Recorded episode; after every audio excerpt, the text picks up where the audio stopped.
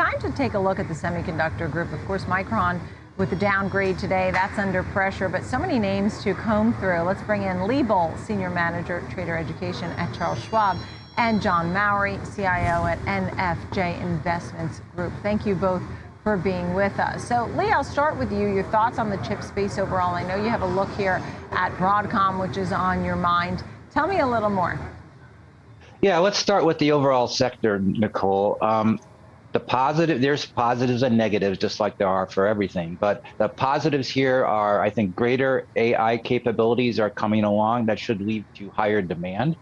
I think also the pandemic has uh, basically changed the landscape where more people are working from home, which increases uh, the need for chips.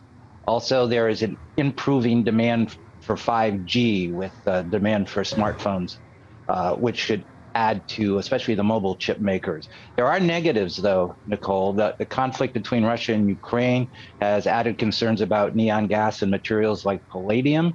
Also, the greatest risks that uh, many people are talking about right now is there is a chance that companies are going to start, since there's the shortage, double ordering, which means later the demand might go down. And I would say that earlier this week, Mercedes came out and said that their chip shortage is uh, is not that severe, and they're almost back to uh, pre-pandemic production levels. So I think you got to watch that as well. Yeah, and that's a good big picture. Hold the thought on Broadcom. I do. I know you. There's something you like about that stock. Uh, John, your feature today is Lam Research. Your big picture, and then your thoughts on Lam Research. Great uh, to see you again, Nicole. Uh, yeah, I'll start with just an overall thought on the on the semi space, and then touch on Lam. Um, you know, if you think back uh, to the fourth quarter of 2018, everyone remembers that was a tough period for the equity markets, not unlike today. Uh, Tim Cook came out in January of 19 talked about the challenges in the semiconductor space, the smartphone challenges with uh, relationships with China and the US. And Apple stock fell 10% that day. Uh, since then, Apple stock's up nearly uh, 300%. Um, so when you get these dislocations in the market, and when the storm clouds are there, it can create opportunities. And to put that in historical context, the uh, semiconductor index, the SOX, that was down roughly 15% in the fourth quarter of 18. Now we're down roughly 25% year to date. So that's a pretty big dislocation. And if you look at the semiconductor space relative to the more defensive areas like staples and utilities, you're seeing the widest dislocation since March of 20 and Q4 of 18. So when we see those big dislocations in areas that are more cyclical relative to defensives, that tells us that investors have rushed to safety and they're dumping anything that's cyclical. So pivoting to Lam, uh, Lam Research is one of the larger uh, semiconductor companies out there in the semi uh, equipment space. Uh, when I started in the business back in 2006, I was told the only thing more cyclical than semiconductors was semiconductor equipment. Uh, but the reality is, semiconductor equipment has become much more stable, as Lee pointed out, because the end markets have matured, whether it's industrial, automotive, smartphones. I don't know how many chips I've got uh, in this room or on my body currently with my watch and phone, but it's a lot more than we had 15 years ago. So those end markets have matured substantially.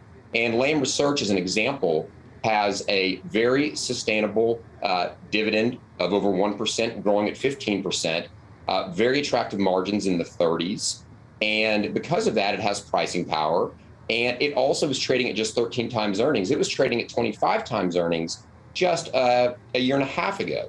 So the multiple's been chopped in half. And to contrast that back with Hershey or some of the staples uh, that, I, that I mentioned, uh, Hershey's trading at nearly 30 times earnings with half the growth rate of Lam Research. So something that we've been telling investors is, would you rather have chocolate chips or semiconductor chips here? Uh, chocolate chips are fun to eat, but semiconductor chips may make a much better investment for Yeah, and as you said, 13 times earnings versus 20 times or 25 times uh, prior. So maybe it was a little of the baby out with the bathwater on that one, is your point.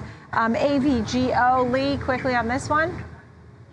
Right. So uh, positives and negatives here on uh, Broadcom. I think the positives kind of outweigh the negatives. So they have a lot of recurring revenue based on multi-year contracts, uh, which is more than their competitors, and obviously the market likes recurring revenue.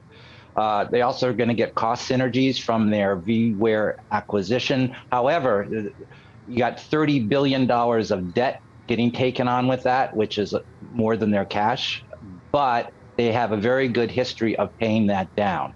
So um, in previous acquisitions. Uh, also, the VMware acquisition, assuming it closes, supposed to be in 2023, should give much greater software exposure, about 49% of sales post uh, deal. That improves, that's a higher margin business than some of their, their chips. There are negatives though, Nicole. Um, you know, they have a big relationship with uh, Apple, right? And if Apple changed the FBAR chips that they are using, that could be Yeah. a real negative. Yeah. You mentioned Apple. My mind is on the Worldwide Developers Conference next week, too.